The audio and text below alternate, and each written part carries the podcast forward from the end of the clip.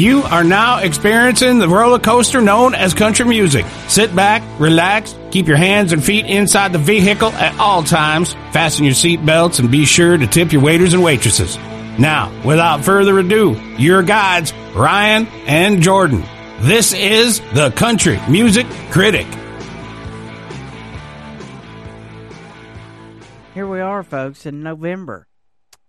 The 11th month. I can't believe this year has flown by. It was like 80 yesterday Yeah, it's just windy today. in Kentucky, yeah, it's like You know? 70 and windy. calling for snow on Monday. No, they're not. Yeah, just hold your breath. Well, that is Kentucky weather for you, though. right? It- I mean, you know, I've always heard if you don't like the weather, if you're in Kentucky, uh, no, no, you don't like the weather, just wait, you know, 12 hours and it'll be different. oh yeah, it'll especially in the winter. Especially in the winter, because I mean, it can be 80 degrees one day and then, oh, oh, it's like 30. Yeah. Oh, it's negative two. Hey, did, 60. did your kids enjoy trick or treating? They loved it, man. They loved it. What about yours? Yours too big to go trick or treating, or do they? Well, here's what they did. So they handed they they put a bowl out, and they did that for a little bit. And this is the first time we've ever done trick or treating in Cave City where we live.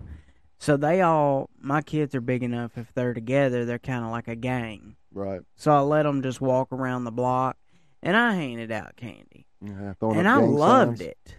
You know, being Yeah. able to hand out candy Yeah, without having to do all the walking. makes you feel good. It does. Yeah. But you know, then you got the worry of the candy.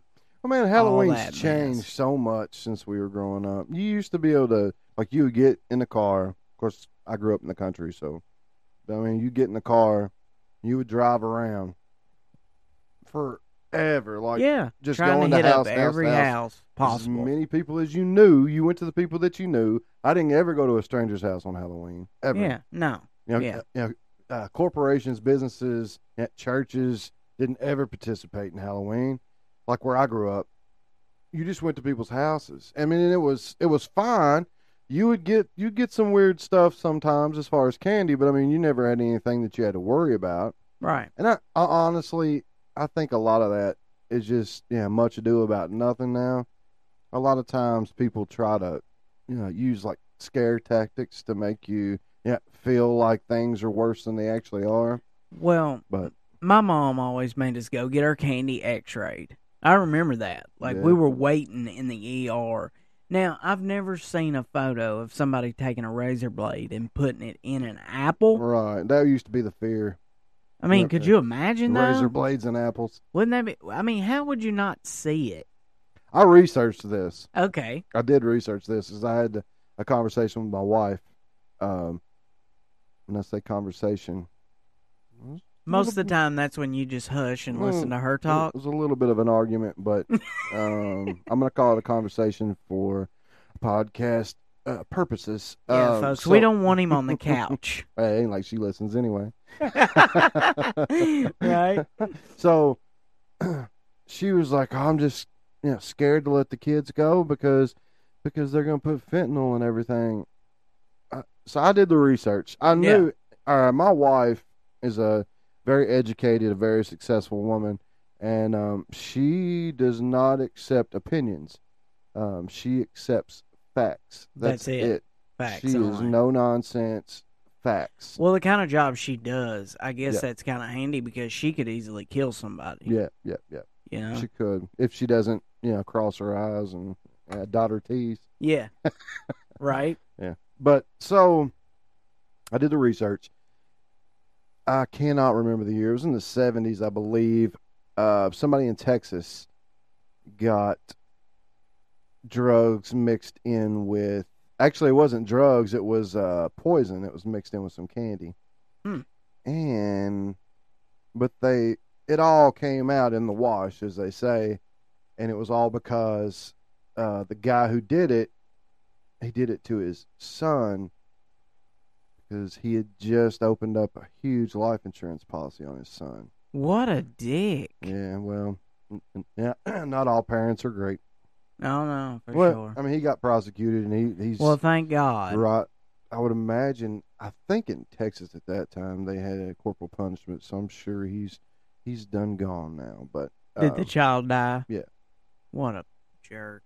I can't remember if it was like cyanide or what it was, but it happened one other time. But it was also a case of um, on purpose. Yeah. It was it was done purposely by somebody in the circle. you know? Right. Um, but it's talked about every year. You hear it every year. Everybody's Every scared year. to death about their kids' candy and all the shady people out there handing out candy. I'm not going to say it couldn't happen because it very well easily could.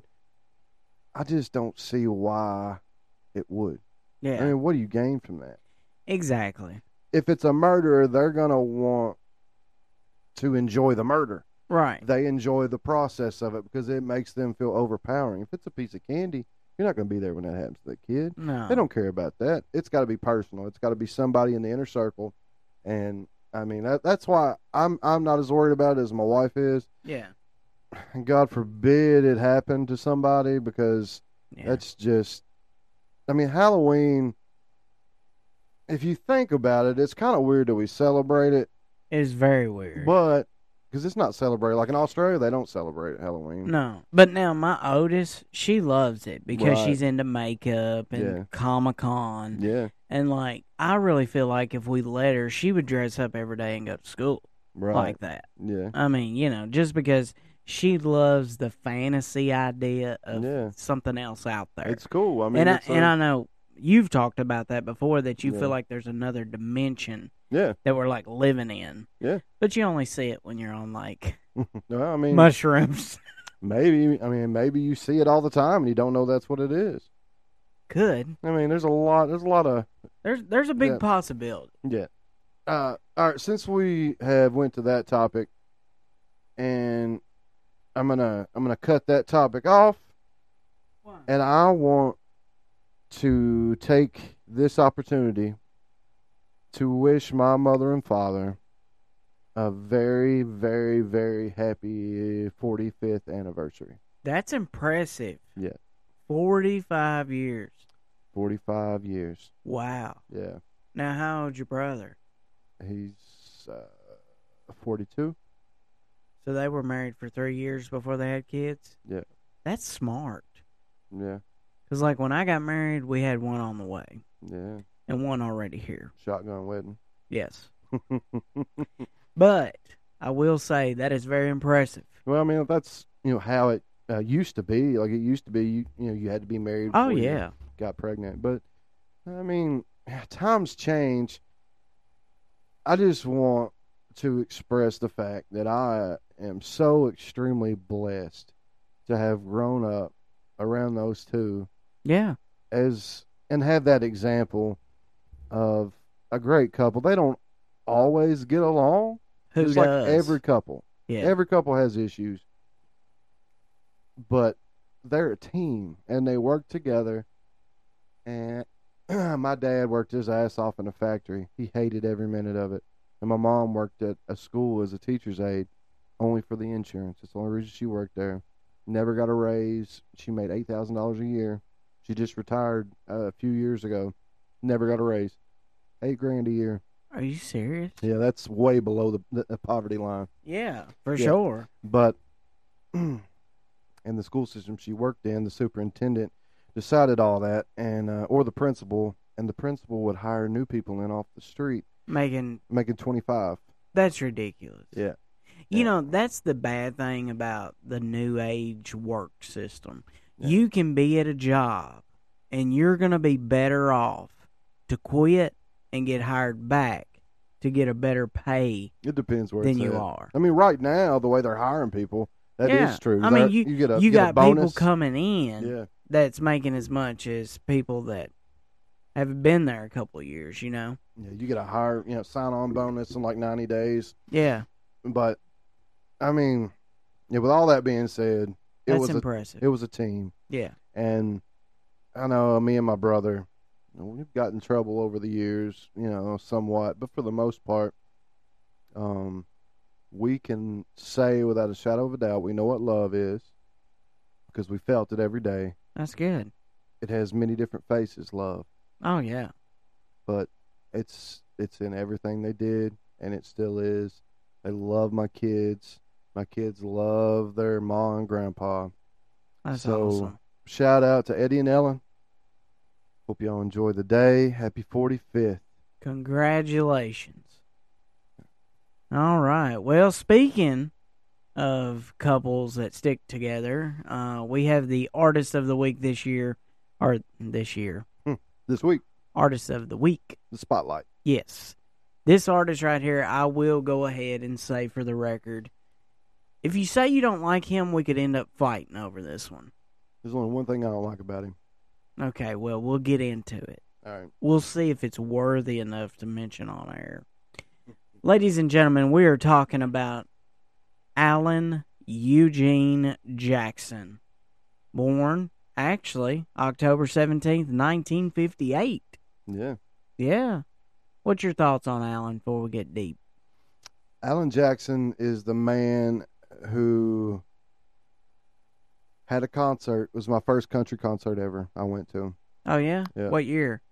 2001.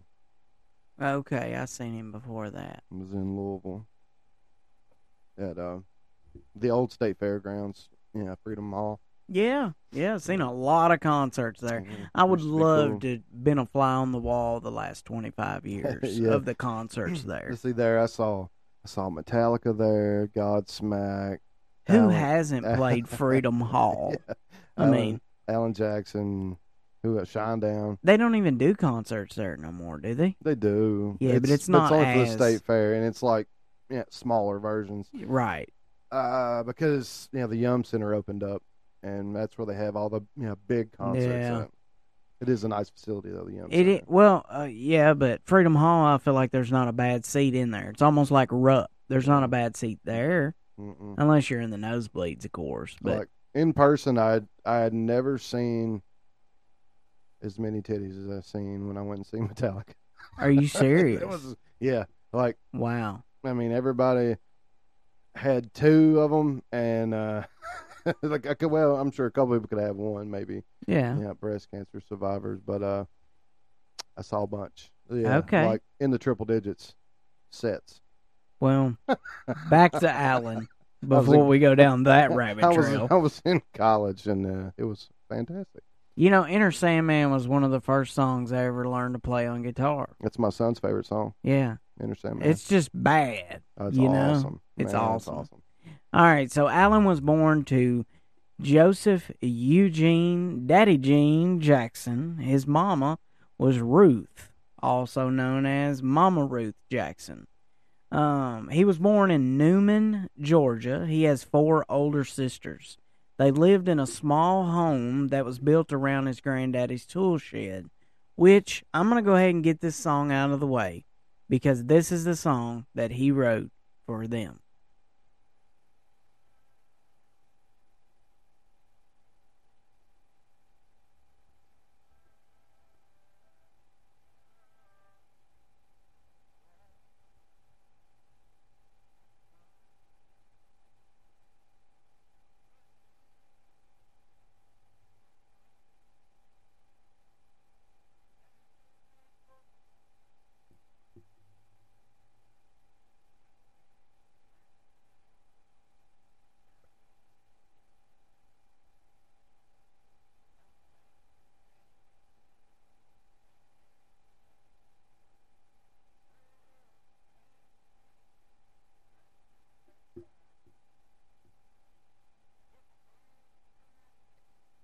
I've never heard that song to be honest. Are you serious? Yeah.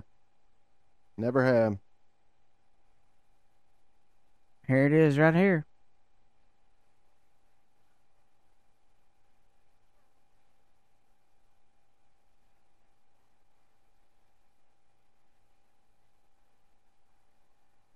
That almost sounds like your parents. Yeah. They Somewhat. married young back then, like Yeah. folks did, without a penny to their name. Mm-hmm. It's true.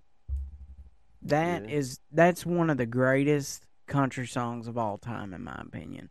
When you talk about real and you talk about genuine, Yeah. that's it, you know. So, anyways, he was raised there, had a bunch of sisters, no brothers. Um, His mother lived in that house until she died, even after his fame.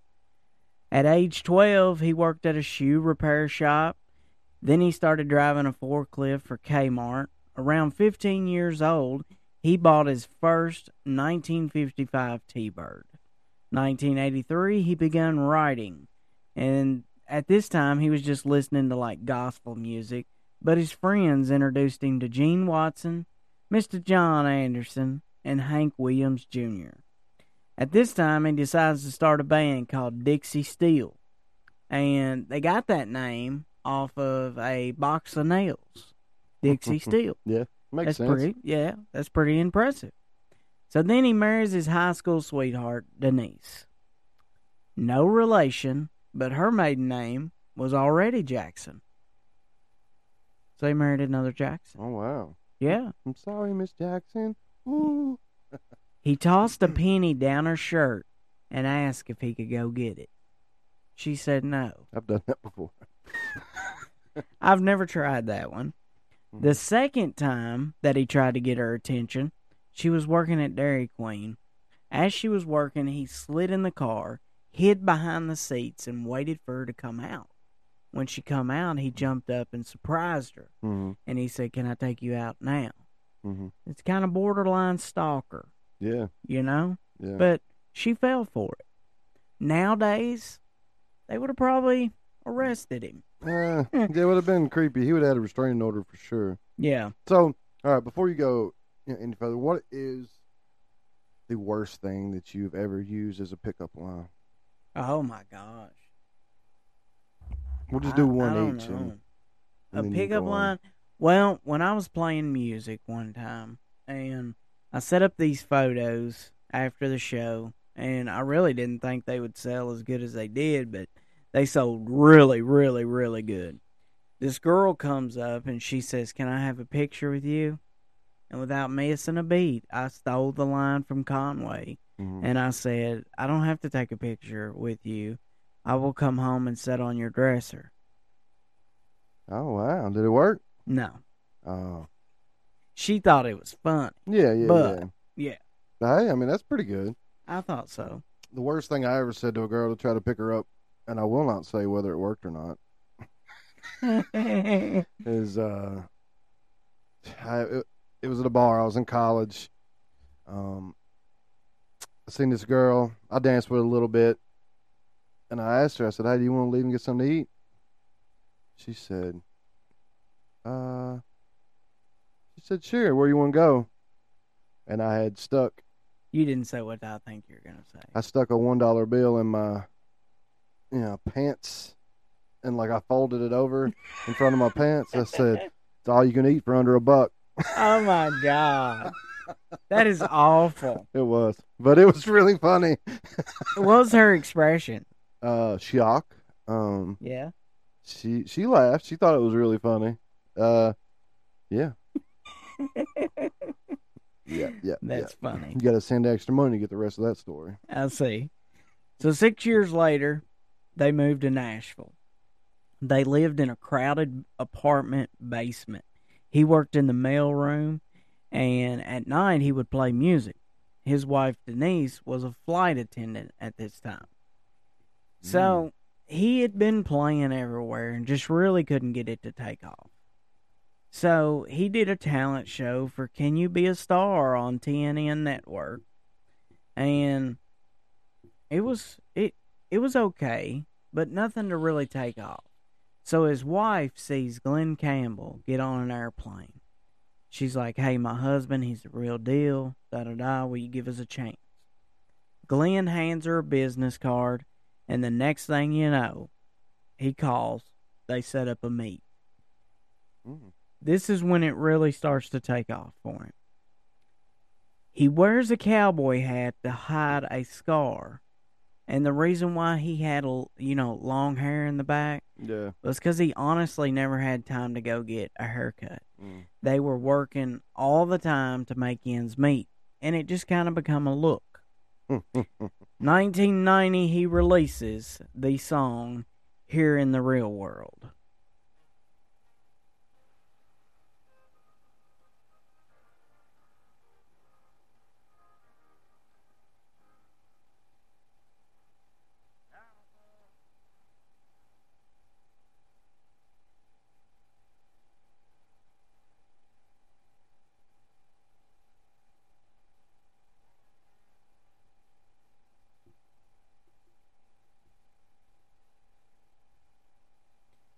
This is one of the greatest country songs of all time.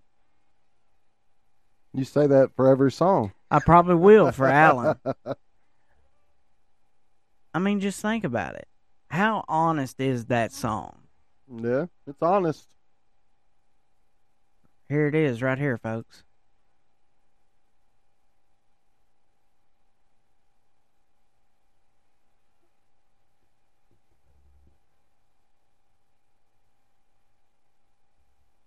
I got a feeling I'm gonna have to crack open a beer.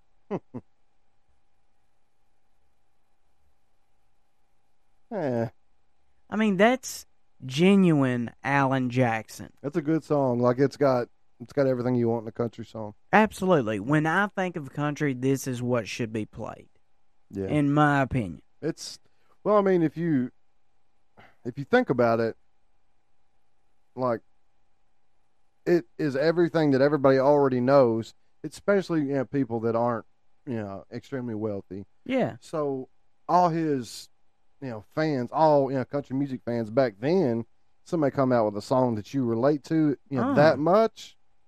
I mean, you're automatically going to be a big fan of that guy just because he's already, you know, he's you know singing something that you know you've uh, felt your entire life. Oh yeah, and I mean Conway once said it the best as uh, you know, this is my job. This is what I do. I take your feelings and put it to a song, and people connect to it. Yeah, And there was a lot of times in the '90s when a man did not know how to communicate with a woman, or a woman didn't know how to communicate to a man, but they would hear a song and they would play it for the other one. Hey, this is what I'm trying to say to you. And Well- that's what I love so Yeah. much about music because sometimes you can't word it, Mhm. but another singer sure can. the you know? art of being able to talk to the opposite you know, sex, it's an art. It is Oh, an, It's an art form, and it's if you're not, especially like you know when you're growing up, you're like extremely shy Yeah. around girls, or you know, uh, somebody you're attracted to, you're just really, you know, uh, just kind of you know hesitant. Yeah. But you know, music is a way to connect with everybody. It's it's it's a way to connect with other people, and it's a way to express your feelings. It's not going to be exactly what you're thinking, but it's going to be very close. And you know, you can use music in so many ways. It can. It's a conversation tool. It's a expression. Like it's yeah, therapy. Yeah. Um, Especially when they get it right. exactly. You Yeah, know. especially when it's something you connect with so much, like a lot of Alan Jackson songs. So this song, of course, just like many others, he wrote this song. It sold two million copies. The 1990 was also the year that started the greatest decade in country music of all time, in my in my opinion. Uh, the 90s. It just I don't think it'll ever get Yeah. as good as it was then. Yeah. You know, um, he has his first. They have their first daughter together.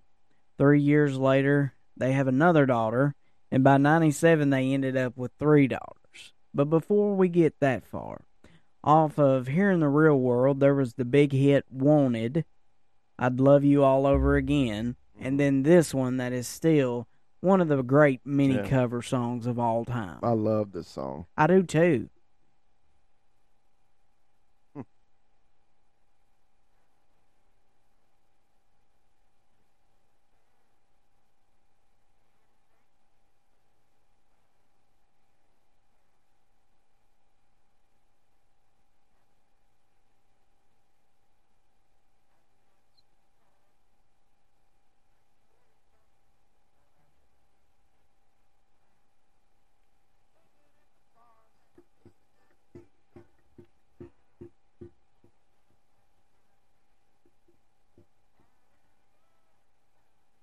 Mean, this is one of the Oh, most honest songs of all time. I feel like in his Right. genre, Uh, it's a man. It's such a good song. the actual radio that he's talking about in this song that he wrote, he donated it to the Country Music Hall of Fame. Oh yeah. Because I mean, a lot of songs that he wrote was about real stuff that he actually encountered. Yeah. I agree with that.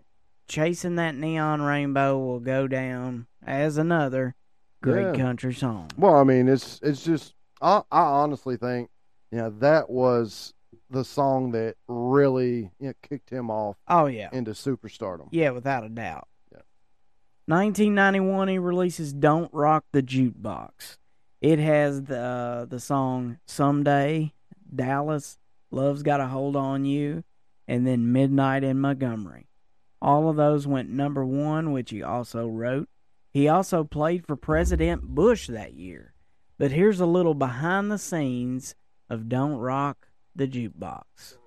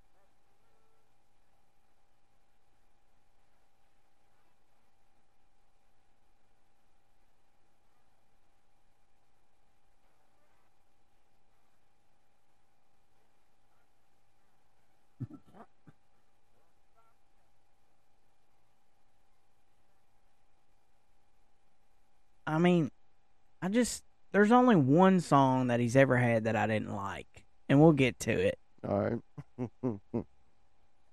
But that song right there, it's another one that I feel like if you want to come to Nashville, you want to play in the bars, you want to play in any place that says they're a country bar, you better know Don't Rock the Jukebox.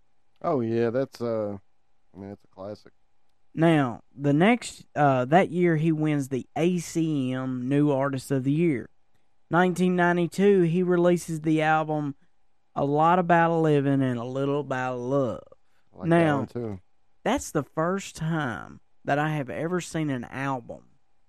It wasn't named Chattahoochee. He took the line out of Chattahoochee and named it the album. Do, do you see what I'm trying to say? Right. Yeah.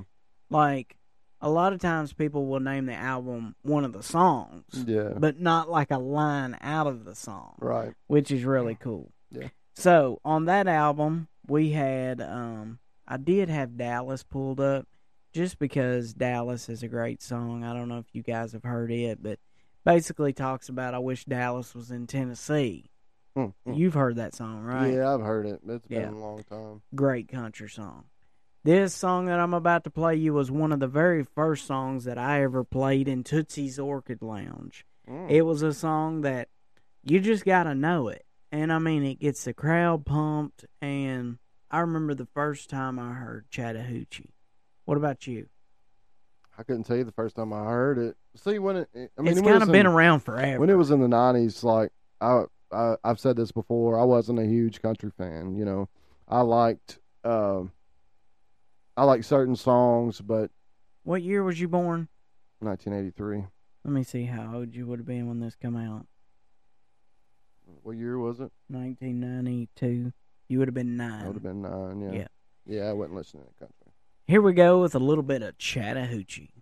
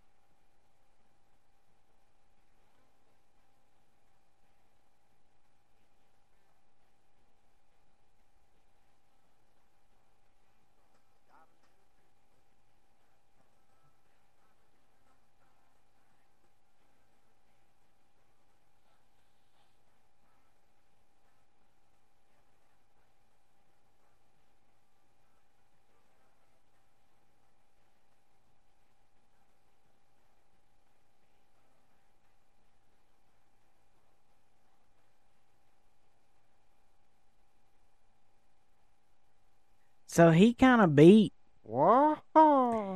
he beat you know that song uh the WAP he was the first to sing about a hoochie coochie. There's Right? been many songs about it. He may be the only country version of it, but yeah. yeah, He was willing, but she wasn't ready. yeah, I can't Yeah. get over the video. It is so 90s. oh yeah, and very nineties. Like I remember, you know, people just being silly singing this song and like, yeah, changing the words to Yeah. it. Like I used to do it all the time, but Well, as an artist standpoint, it is a song that you could get any crowd up and off their ass on that yeah, one. well, you you, know. you can get everybody to sing along on that one. Oh yeah, for sure. So uh that album has Chattahoochee. She's got the rhythm and I got the blues that he also wrote with Mr. Randy Travis. He also had the song Who Says You Can't Have It All and Mercury Blues. That song Who Says She Can't Have It All.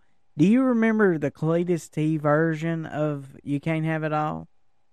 I feel like I do, but I, I can't. I So- can't recall right So off. like he re-sings it and he's like, "Who says you can't have it all?" Alan Jackson does. you know, it's just really funny. But uh, also he releases uh, the Mercury Brew- Blues.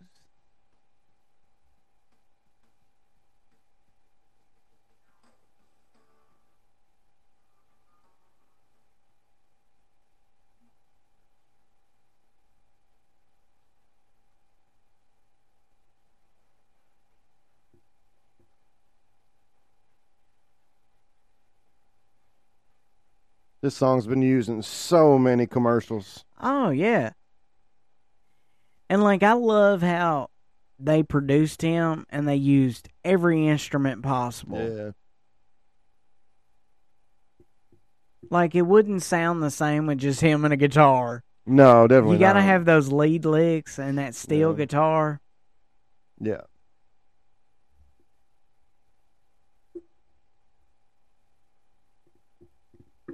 So then after that, he wins the CMA uh, Video of the Year for Midnight in Montgomery that he shot at Hank's grave, as we've talked about earlier this year.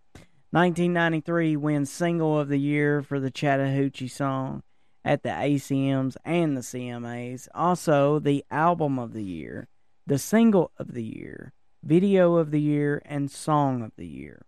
At this time, here we are in 1993. And we hate to do it to you, folks, but he mm. releases a Christmas album. Hmm, hmm.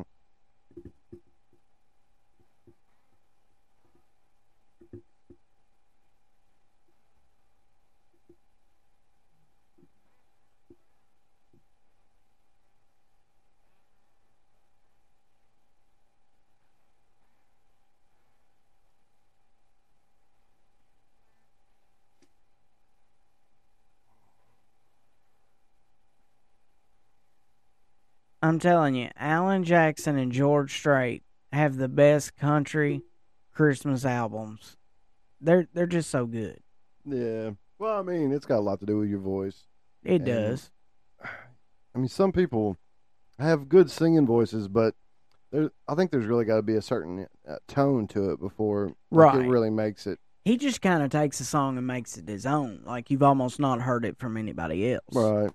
Uh, Yeah. George Strait did the same thing with some of his. With Christmas songs, it's all, it's all always the same ones until somebody like Mariah Carey comes out and they sing. yeah. But like then you have versions like, um, Randy Travis had a really good Christmas album. yeah, yeah, he did. Of course, I mean, if you look at his voice, his voice is so yeah. I mean, he could sing the phone book. Yeah, he could do whatever he wanted to with his voice because it's yeah, different, and it kind of reminds you of Santa Claus because it's dark. You're like I said, dark, like because it's deep. Yeah. Oh, So, yeah. yeah. 1993 was a big year for Alan Jackson. He was a guest star on Matlock. Uh, this song, Have a Holly Jolly Christmas, was also featured on the Home Alone 2 soundtrack, which is one of the greatest movies of all time. Well, we can go I don't know if it's because they're screaming Kevin, and I kind of got a little high off of that, you know? That was a good movie. The first one was a good movie. Yeah. But now they're, They're like all Home good Alone movies. 12. Yeah, I don't know about all these new ones, but yeah. I mean, the yeah, first three, I don't think any of them were were you know, bad. They're entertaining. Yeah. for what they are, and plus when they came out, you know, we were younger. Oh, yeah. It was It was now, cool. do you know any parent that would legitimately no. forget their kid Hell at home? no, I don't know anybody personally. I'm sure there's some out there, but you got to have a lot of kids to forget Yeah. one. It's funny how he done the shower trick too, and then renting the room. yeah. Oh, okay, even back then, I wouldn't have knew how to do that. I I'd wouldn't been- have either. I'd have been handing down hand jobs in the park trying to get money for food. Oh my gosh, you got to make money somehow. I believe I would have starved. No, All you right. wouldn't have. Back to 1993. So uh, his wife buys him the 1955 T-Bird that he sold to get started in the music business to help make ends meet. She surprises him, finds the car that he sold, and gave it to him. He wins Country Songwriter of the Year, and this is the first year that he goes on a massive tour sponsored by uh, Miller Lite. He also wins an award for his part in I Don't Need Your Rocking Chair, the George Jones hit. 1994, he releases the album Who I Am with the Summertime Blues, Gone Country, Living on Love, and I don't even know her name.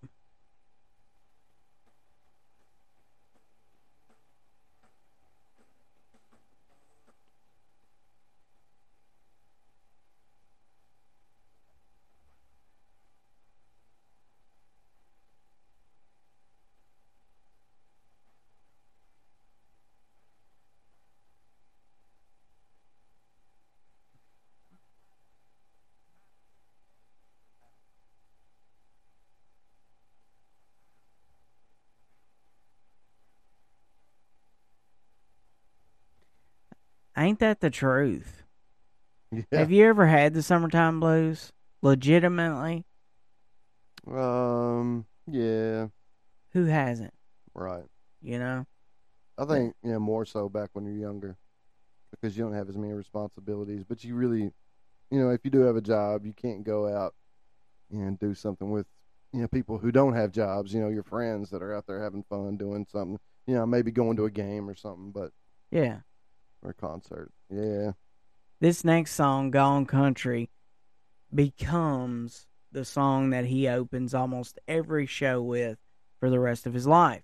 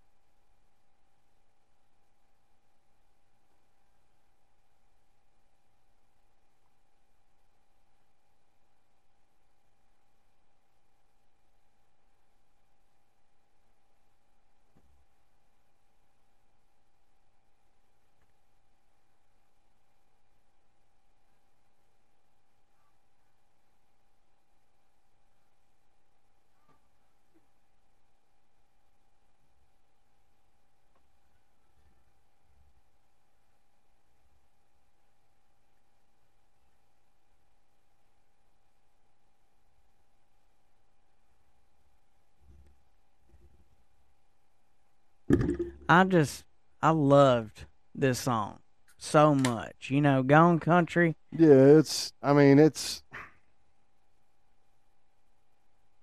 It's just a modern classic. Honestly, it's Yeah. everything. And it'll be a classic for almost ever. You know. Yeah, and it's like something you can use in conversation, and you can be like, "Yeah, what are they doing? Gone country. Yeah. Look at him, boo." And and it's almost like an anthem to the country music It really is. community, you know? Yeah. Then he had this song, I don't even know her name. And uh, this was around the time that Jeff Foxworthy was just exploding. And it's a it's a pretty good storytelling song. Do I you like remember this, one. song? Yeah, I like this one a lot. Good. I was kind of wondering if you would remember it or not.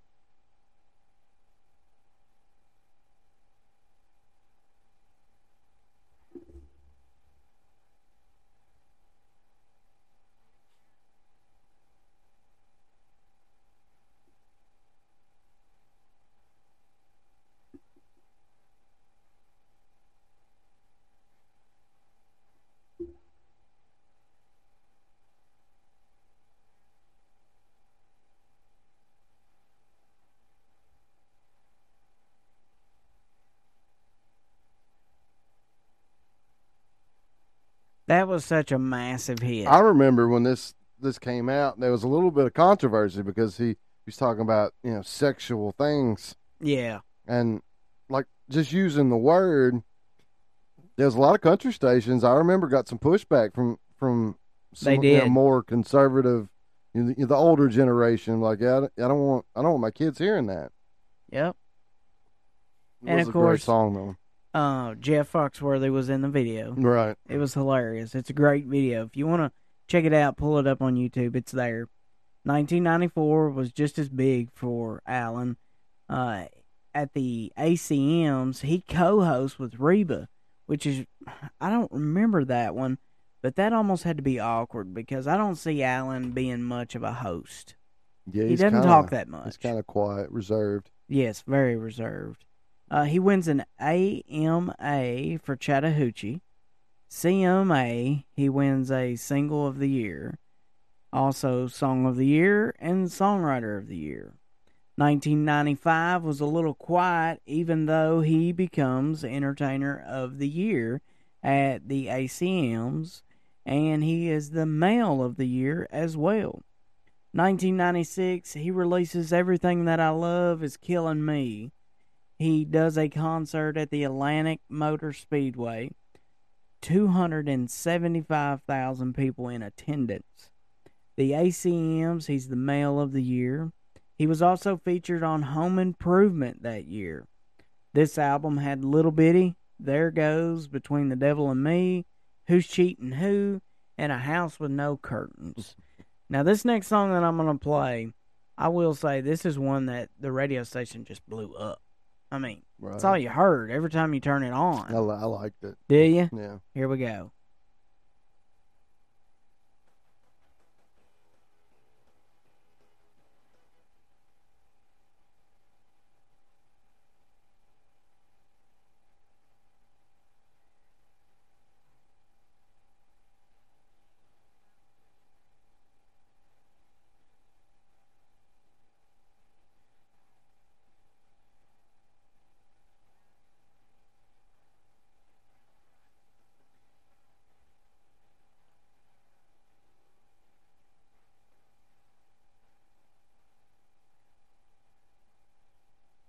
This song, they changed the words a little bit in school too. Yes, they definitely did. I used to uh I used to tease some of my friends when uh like you know, they're sitting there talking to their, you know, girlfriends or whatever and I was like, So, you know, have you seen it yet? And she'd be like, What are you talking about? I said, you know, it's all right to be little bitty. Oh Yeah, my And they wouldn't they didn't like it. I see. That's the kind of friend I was. I see. Okay. And still am. 1997, he builds his mansion that is inspired from Gone with the Wind. He built it just like that. I actually got to see the mansion outside one time on a tour. Yeah. It was unreal. I got a question. Yes. are you like a country music star or stalker? How many houses and like home places have you been to? Like A lot. stuff? You you've talked about I've been to uh, Let's see. George, Johnny. yeah. Uh, Garth. go- I didn't know that. Yeah, I went to Garth ain't- outside the gate, obviously. Yeah. Not inside, but I heard a tra- somebody on a tractor. You went in there with Trisha. No.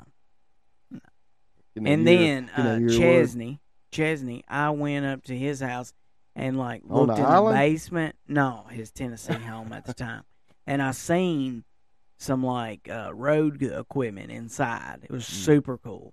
Trace Adkins, I was there. He waved at us from the window. Dolly Parton's place is massive. Yeah. Yeah, I've been to a lot of them. Mm. I've probably been to more than I can remember versus the ones I can't remember. You know, Lorrie Morgan, all them. My yeah. Goodness. All right, so he builds his mansion. He becomes the Ford spokesperson. Uh, it seems like a fairy tale inside during this time in his life, but it actually wasn't because his 18 years of marriage was falling apart and they separated for a year. During this time, his wife finds a relationship with God and she finds a way to forgive him. Hmm. Years later, the couple uh, do some couples counseling They're back together. Things seem like they could never be any better than they are. He releases an album called High Mileage, which includes the song I'll Go On Loving You, Right on the Money, Gone Country Again, but a little bit different. And then this song right here, The Little Man, which I'm I'm a fan of this song. You? Yeah, I like it too.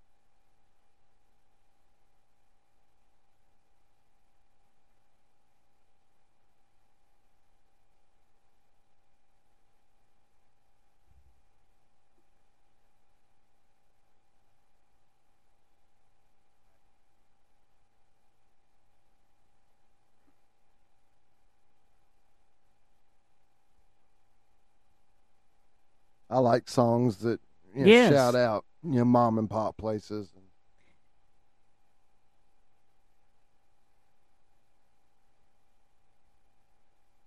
I mean, the more I keep hearing, the more I want to drink a beer. Why? I don't know, man. I just beer. like it. Just it makes you feel good. Like you want to celebrate good country music. You know what I Mm. mean? You want to know what's more country than a beer? What It's Coca Cola. fried potatoes? Yeah. Apple pie. J.C. Penney's catalog. you know, this song reminds me of Cave City and and a little bit of T-ville. Like I see it. Like well, yeah, any any small Well, town. Here's the Any why, big town, too, Why though. did T-ville not ever take off? You're on the Tennessee line right there, Yeah. the Watermelon Festival of the year. I mean, why did it not take off? Let me tell you why. Why? Because um, It wasn't big money that shut them down. no politicians there, they they they had an opportunity to run. You know, when they were building the uh, you know, Cumberland Parkway, Yeah. they were, were going to try to bring it through you know, T-ville. Oh, okay. That was originally how it was planned. The people who were in office then said no. See, So if you don't have a road, you can't bring in other stuff. You can't make it any bigger. no, Um, I mean, I'm, hell, there's a river. and it's a runs- beautiful place. Yeah, it's a I visited area. there about two weeks ago, and I was thinking, you know, there's a lot of history here. A lot of history. You know, but there's not a lot to offer. No, and everybody's moving out because there's no jobs. Yeah, I mean, and the only place there's eat, well, there's Dovey's. There's a lot of places to eat. yeah, but I don't know. You got to It's just, and and that's like Cave City. You know, we have an election next week. got an interstate running through it. Well- that helps everything. Here's the thing: Cave City could have had Dollywood, but they didn't because same situation that your town went through. They didn't. They they wanted to jack the money up to make money off What of do you it. mean it could have had Dollywood? Like a Her original plan was oh, to put it here. from here. No, it's not. But that was her plan to put it outside of the cave. Oh yeah. Now that's that's from that's that. from rumors Right. from older people in the town. I don't, I haven't been able to find it online. we don't know if we'll. But yeah. that's what that was what the plan was because we had Mm. Guntown Mm, Mountain. we don't know if we believe it, but we'll spread it. Yeah. Well, I mean, here's the thing though. Cave City on its own should be bigger. Without a Dollywood. You Right. got a national park here. We got the interstate here. And it's not. Well, I know a lot of it. What? The reason why, because what it was. I mean, like it used to be a destination. Yes. You know, people in the seventies and eighties used to come here for vacation Yeah. every year because you got Mammoth Cave National Park right up the road. You got You the Wigwam Village. Mountain. Yeah, you had Guntown Mountain. You had all this other stuff. Yeah, Jesse James Riding Stables, Alpine Slide, yeah. all of it. And in the nineties, well, like in the eighties and the nineties, especially in the two thousands, the uh, everybody starts flying a lot more. They don't go on road trips as much because Yeah. gas isn't as you know, cheap as it used to be. Yeah, family dynamics are changing. You, you, I mean, half the time you have two parents in a in a household, and the other half you don't. Yeah. Like it's and it's all has just murdered the mom and pop place. oh yeah. It's killed the little man, as well, Alan was I mean, about. and Walmart is the the biggest Mhm. one to Yeah. do it. It they were the first to do it. and it started as a mom and pop, Yeah. it did. but it Mr. sure Walton did. had a uh, much larger vision. And I mean, I'm all for that because you could only do that in the United States. You couldn't do that anywhere else. No. and he did what he did and he is forever a living legend and he's done a lot of good for people but he's killed a lot of a lot of uh, businesses in small towns Well, here's the thing with our mayor race that's coming up. So the current mayor lives three doors down, which makes my street the safest street in the town, which is awesome. I love that. i love how this is a worldwide podcast well, we're talking I, about am Cave just saying. I'm just saying. a here, population you of like 7000 It's, it's people on my mind though. so then we have a new councilwoman who lived out in L.A. forever, and then she moved back home, yeah and she's got a lot done. She she has honestly has. She is a Democrat, and I have heard, and she hasn't publicly answered the question, but like she's talking about cutting the police force in half, that we don't need as many cops as we do. Now, I'm not a fan of the police, but I know we have to have them. I do feel like a lot of times they invade your privacy, and I don't feel like they get paid enough to do what they do. right But do we need to cut them in half? Absolutely not. But do we need new stuff here? Yes, we do. And she can do it. Yeah. But then again, I don't know, man. You know, I really Mm. feel like it, this is going to be a really good race for Cave City, one way or the other. If he stays in office, I feel like he's going to try to do more you got because multiple he people almost running. lost it. you got multi you got like Well, people, it comes you? down to them too, though. Yeah. JR's run for the last fifteen years. yeah. He just kind of shows up for the party. Hmm. Yeah. But anyways, I know you guys are really wanting to know what my take was on Cave City, so let's, let's, go back to Alan. let's give you an update on the mayor's race next yeah, time Yeah. So, all right. The next song that he releases is actually a super hits album. He's been in the business for nine years, so he releases a hits album. Everybody does it. 1999, he releases Under the Influence, which has a lot of tribute songs like Pop a Top, Kiss an Angel, Good Morning, all that good stuff. 2000, When Somebody Loves You, and then he I didn't have this song pulled up, but it's such a great concept because in that time we were doing this. The song is called www.memory. Do you remember that song? i do i remember when it came out Vaguely, Yeah. right? Yeah, so I mean that's Alan. He's a song picker. That is for Right. sure. But here's the one that exploded in year 2000 for him where I come from. I love this song. It's cornbread and chicken.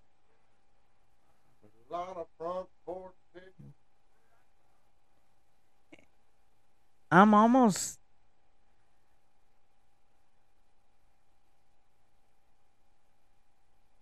once again just another great country song. I mean, it's just like he doesn't run out of things to write about. You know? Right. Well, I mean, he sings about what he knows about. A lot of a lot of small town stuff. A lot of, I mean, A lot of stuff that people can can connect to. Yeah. You know? and Mm. it sounds like he's lived everything that he's wrote about. Uh, you know. I'd say. I mean, he's he's just.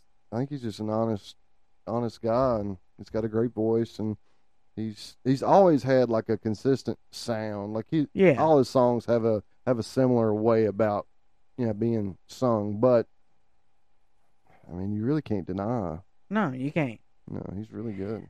2001, Georgia.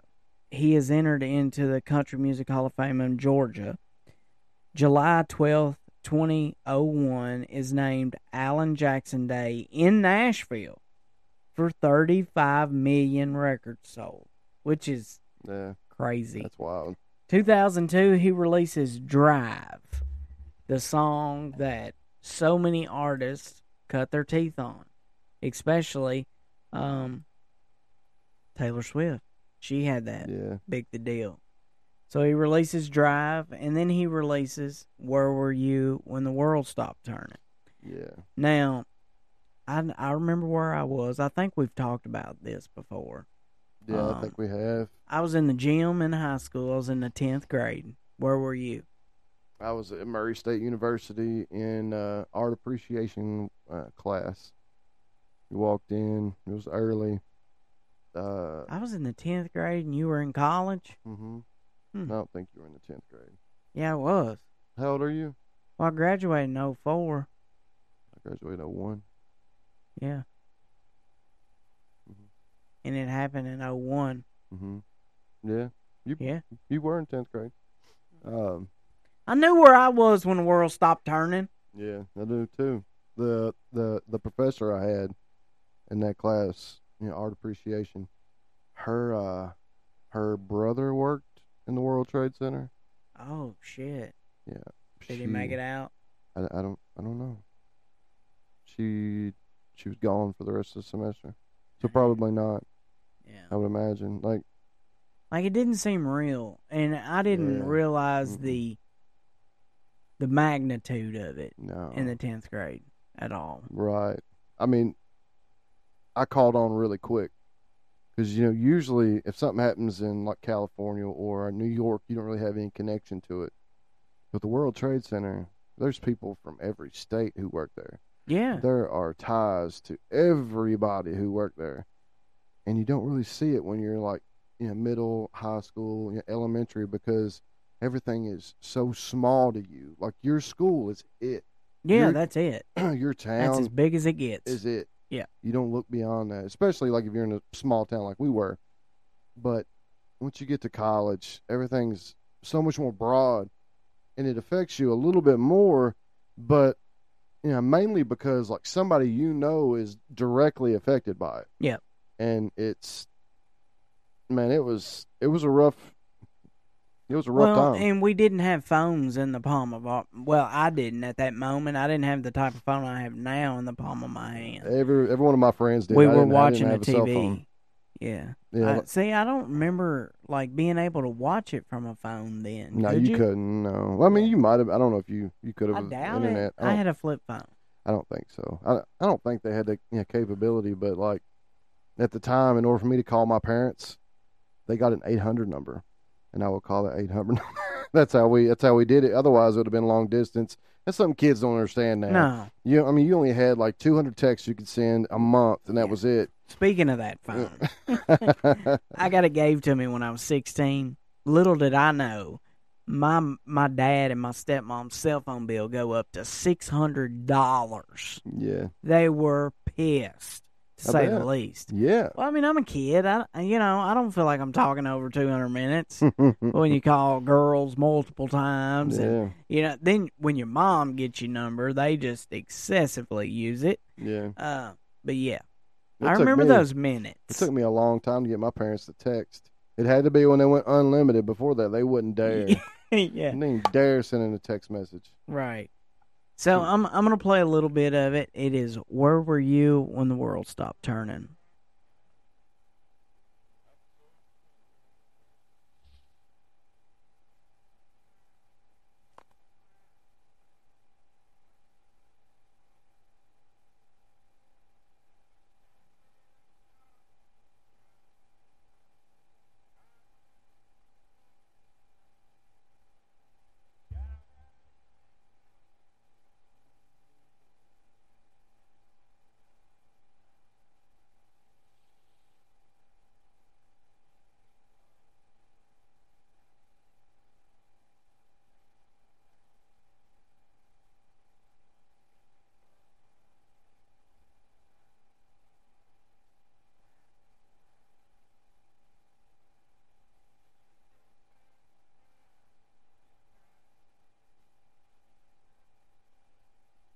I mean, he wrote that song by himself, Yeah, I mean, and it, and it turned out being, It- I would say, the greatest song that come from that tragedy. I think so. I think so. There were a few songs that came out, but it was, I think it got, you know, the best reception Oh yeah, of all of them. Oh, it wins Grammys. It wins everything. Yeah. That year, he won 10 awards Album of the Year, Video of the Year for Drive.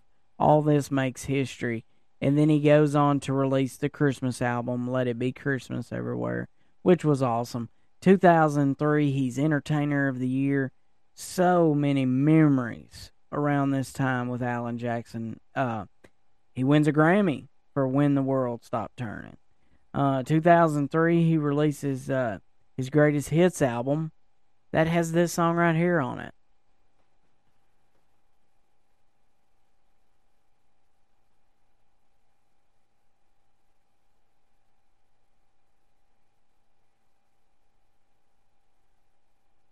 This is one that they just blew up too much. Yeah, and they like still reference it all the time. Yeah, It's five o'clock somewhere. Yeah. Well, you know, I I heard a Mhm. guy tear this song apart. He's like, "It's twenty to twelve. How can it be five o'clock anywhere? Yeah. Because it's not. It's twenty Right. to a something, but it's not twenty to five. Yeah. I mean, I understand. the concept. Yeah, Like, like, everybody wants to drink at five o'clock. that means Yeah. like someplace in Africa, odds are it's five o'clock. yeah, know? but he's just saying if the clock is twenty till Yeah. anywhere, it's not Man, five he's o'clock. just being a jerk. yeah, he's just in all reality, I mean, how could you hate on Alan Jackson? Yeah. All right, folks. So he releases the greatest hits album.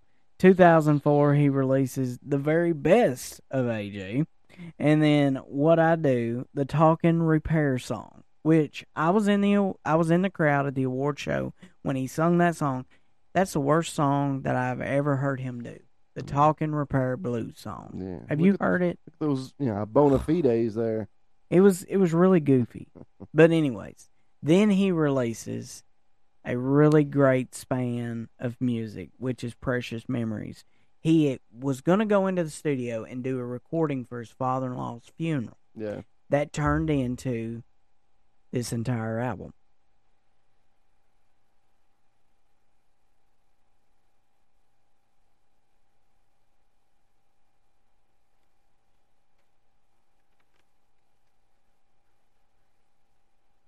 Of the.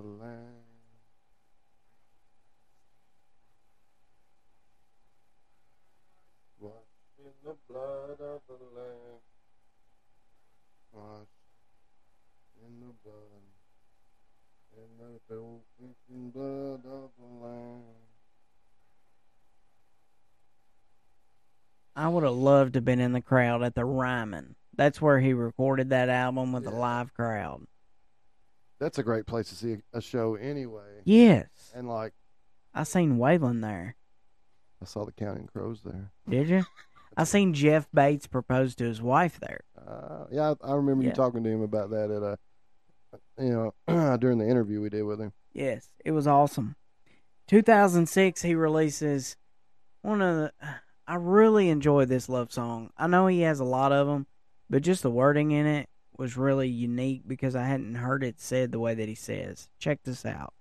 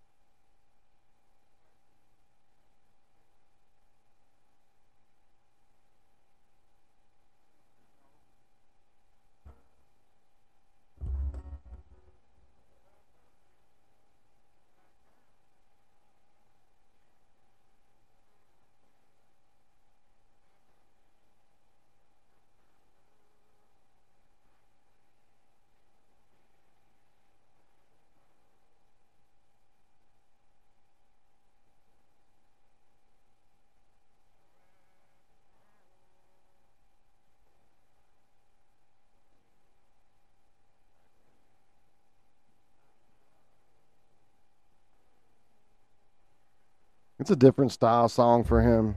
Love it. Like I could get lost in that. Just yeah. crank that straight up and just get lost in that. yeah, it's really deep. Just this chorus right here.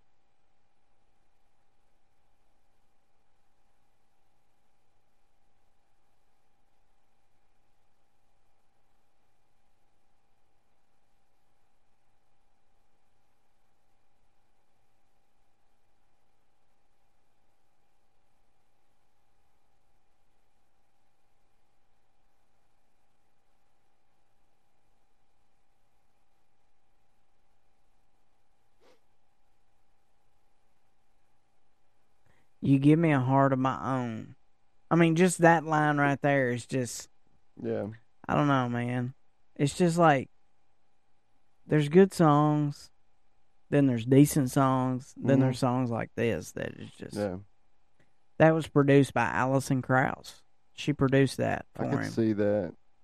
She's she don't get enough credit, man. She Not was- at all. No, she was, and um, she still is. She's an amazing artist, and just everything she yeah, touches in music has got, it's got, it's just got it. It's you know something. what I'm saying? It's just yeah, got it. And you can't really put a name on it. no, It's almost like it's it's her stamp of approval. right. 2007, his wife uh, releases a tell-all book titled "It's All About Him," and she goes through you know everything that they struggled with. It was a number one seller. Alan, George, and Jimmy Buffett do a massive live show at the Texas Stadium. It was uh, recorded. They did uh, that Hank song, uh, "Hey Good Looking." 2017, he releases 16 biggest hits and earns his 79th CMA nomination. 79 of them. 2008, he releases Good Time, Small Time Southern Man, and Country Boy. 2009, he does a free show in Nashville celebrating 20 years of music. 2010, he releases Freight Train, his 16th studio album. 2010, he releases 34 number one hits. 2011, he becomes the Nashville Songwriting Hall of Fame and Grammy for As She's Walking Away that he did with uh, Zac Brown. You remember that song? Yeah, He gives Zac Brown a car, a classic car, Hmm. because of their friendship. Right. Did you know that Alan Jackson turned down Chicken Fried, which worked out really well because really, it was Zac Brown's biggest song. yeah, They wrote it, he heard it, and he's like, I don't know, it's kind of goofy. And he turned it down. And good thing that he did I- because we might have not had Zac Brown. it doesn't sound like an Alan Jackson song to me. It almost sounds like that. Uh, where I come from it's That's cornbread true. and chicken. Yeah, that's Yeah. kind of what it reminds me of. Uh, 2013, he releases Precious Memories, Volume Two. 2013, he also releases a bluegrass album. 2012, he is diagnosed with CMT, which is a disease that he inherited from his father. It affects the nerves and it makes it really hard for you to walk. Charcot Marie Tooth, Yes. hereditary degenerative nerve disease. And at this time, he kind of accepted it. He knew it was coming. 2015, Angels and Alcohol was released. 2014, he was inducted into the Country Music Hall of Fame. 2016, he opens his very own bar in Nashville. Has uh, it's called uh, AJ's. Out in Virginia, they open a 800 seat theater that is dedicated to Alan Jackson. 2017, he is the 133rd member of the Country Music Hall of Fame. I kind of cool. got in front of myself. Yeah. 2018, there's a mural 20 by 40 feet painted in his hometown in his honor. 2020, we have the biggest hit that, well, it's not the biggest hit, but it's the most recent release by him.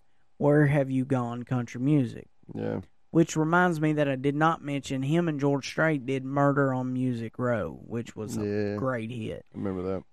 Over his time, he has sold 150 million albums. That's amazing. He's a he's six foot three. I said that wrong, folks. Please forgive me. His net worth is 150 million. He has sold 75 million records, Mm. 21 studio albums, 35 number one hits, two Grammys, 19 ACMs, and 16 CMAs. Folks, that is Alan fucking Jackson. Gotta drop the f bomb every time. There he is. Wait till the very end. Five stars. I'm just gonna go ahead and get in front of you. Five stars. Yeah, I mean he's got to be five stars.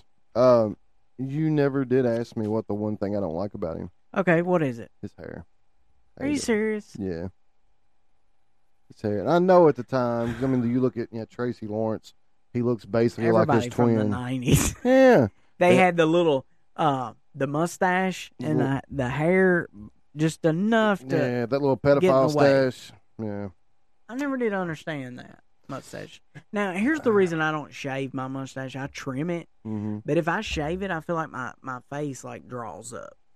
Like it's a, it's a really weird feeling. If I shave my mustache Yeah. with a razor, it feels like it draws up like like like, like a fish. This is a great thing for Yeah.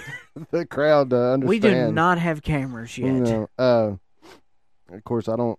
I don't shave my mustache because I have a beard, and it would look like I was Amish if I did. Um, Well, I mean, like I trim it to where I'm not Right, like right. I- mean, I do that mouth too. when I eat. yeah.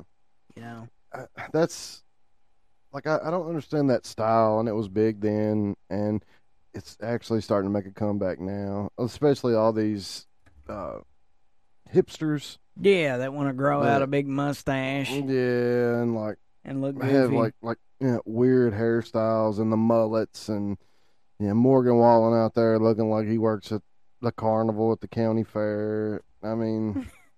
And that lady on that on that TikTok you sent Yeah, me was right. it's on our page. Yeah, if you've seen that anywhere, if you've seen a dude like that, you're not gonna say anything to him. Be like, "Hey, can I get twenty on pump three? Is what you're gonna say Well- because he's gonna be working there, and that's it. I I have the video that he's talking about, folks. Mm. Here, it- I, I'm gonna play it. I don't like Morgan Wallen. Outside of TikTok, I don't know anything about that boy except for the words "You Proof." You Proof. Yeah, that's all I know about him. I don't. I can't tell you one other song name because you can't tell me that if you if you saw that boy at a gas station, I don't get the hype. I don't. You saw that boy in public, you wouldn't look at him twice. You know you wouldn't. You would be like, Ugh, he needs a bath. You ain't telling me that you see that fucking mullet and that dirty stash goatee thing with the cut off sleeves and like, damn, I want him to take my panties off. No one thinks that. You're obsessed with like the weird hype of him being some like good singer, whatever. He's a hip hop singer with a little twang to his accent. That's it. That is absolutely it. Now give me some George Strait, some Hank Williams, some Merle Haggard. Now we're talking country. Yeah, I She mean, ain't uh, wrong. yeah. And here's what gets me: all these people's, you know, he's using the same drum beat that other artists are that you're hating on. He is. Yeah, Now, don't get me wrong; it's it's refreshing because he is a little bit different, yeah. you know. But I mean, uh, he he is blows it- authentic in the fact that he's from a very small town. He's from the country. Yeah, well, I mean, even he didn't think that he would be this famous.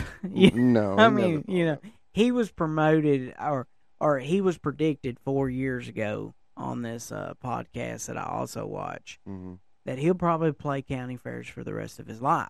That's what they said at that time. Yeah, Now they're sure eating their words now. That was Grady Smith who said that. I He don't was know a, who that is. he's a guy who does kind of what we do, but Um, a lot better at it. But I don't take much. Anyways, where do you So- rate him at? I mean it's got to be five stars. If it's anything less, then it It's would kind of an insult. yeah, it would be an insult. Even if you don't like country music, Right. He, I mean, because yeah, he's earned it. He's lived it. He wrote it. He ate it. He slept it. Everything. I don't know what he ate, but uh, I mean, I I just feel bad for him now. He's got that you know the I issue with his nerves, and he's not able to perform like he like he wants to. I'm sure. Yeah. Um, and I I just hope it doesn't like get him to the point where he's so, you know, beat down that he is not able to to get out in public because he's going to start receiving you know lifetime achievement awards and Yes. um, he's going to get all those accolades and he deserves every one of them because I mean he is tried and true, consistent star. He is and and he didn't superstar. change at all. No, like music didn't change him. he had the same demeanor the whole time. He's not wild. I mean, he might crack a joke. A couple. I've, Yeah. I've read a couple things about how he was a little funny, like like you know, joke funny, Yeah. but he's not like really outgoing. He's just a good singer, and from what I heard, he's just, I mean, he's just a good person. He may have made some mistakes. We all do. I'm not sure what happened with his you know, marriage. I would imagine when you're on the road, you have a lot of uh, temptation. Yeah. And- like anybody would. We are but men, and uh, the you know the flesh does what the flesh does, but we grow from it. And I I feel like he is one of those people that if you met him, he would be really humble and he would be really down to earth, and uh, he would just kind of embrace you as a you know a co person, like Yeah. not that you're lesser than Yeah. or yeah, I, that's the vibe I get from him. He he's one of the top five people that if I could spend a whole day just hanging out with, it'd be him. You know, Yeah, he's just, you know, I read that book that she released, and like later in life, he started flying to shows to get at to take the temptation out of the way from Yeah. being on the bus and being away. So he started flying, and now his daughters are having kids, and they're all growed up, and he's on his farewell tour right now, and a couple dates he's had to postpone. yeah. He does have a thing that helps him stand up, you know, Yeah. and it sucks, but that's part of getting older. do you want to do the hypothetical? Let's do it. Okay. Uh, we haven't, you know, been doing it on every episode, but Sometimes we can't. yeah, no, sometimes it's hard. I created this. It was my idea. I'm taking credit for it. here we go. Um, you know the old, the old uh, kind of conversation starter. You have you have three people in front of you. You have to marry one. You have to sleep with one, and you have to kill one. Except you don't use those words usually when you have the conversation. But so in this scenario with the musicians, we have to have a song we would make love to. We have to have a song that we would fight to, and we have to have a song that we'd marry that we'd listen to every day for the rest of our life. What is your? Is there one you want to do first? let's, Do let's you do the love song. All right, you do the love. What's the love song? Red on, uh, like red on a rose, Yeah, you love that.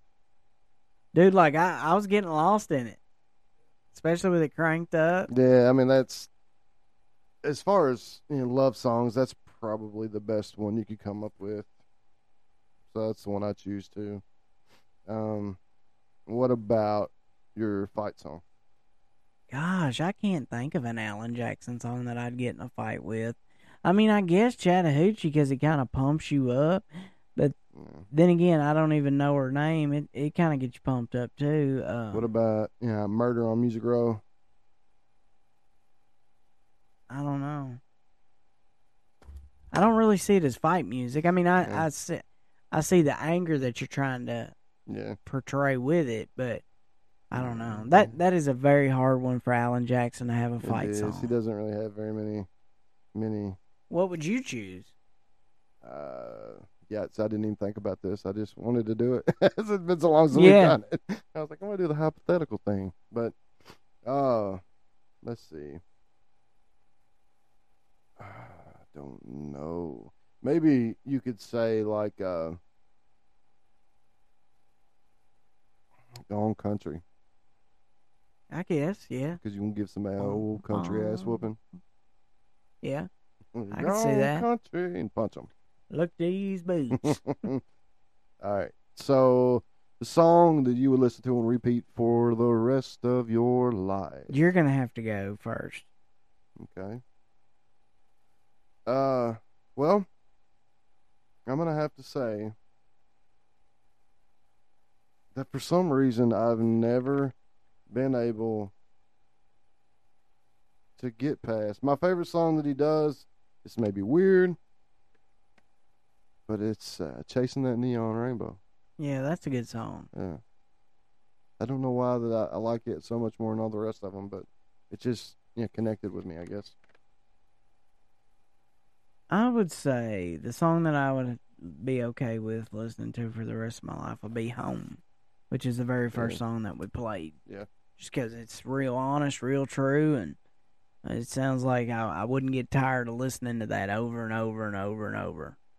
Yeah, I wonder what Austin thinks is yeah the best Alan Jackson song. I don't know. We can ask him. Yeah, you need to ask him next time you you know, Yeah. deliver something to you. Yeah, we'll see if you're listening. Yeah, it's a test. Test. hmm That's what happens, folks. Uh, if you listen here at the very end, we can do like little interactive things, make yeah, bring us all together. But Yeah. enough being weird. Um, yeah. So, uh, thanks, folks, for listening, and uh, we appreciate the support. well, I don't get it. Uh, what, what, what do you not get? How can we be interactive with them? Well, I mean, I don't know. We could bring them up, give them shout outs or whatnot. We can give them air high fives. I don't know. All right, you ready to get on out of here? Yeah. Let's, let's go. All right, folks. Y'all have a blessed day. Until next time, hasta mañana.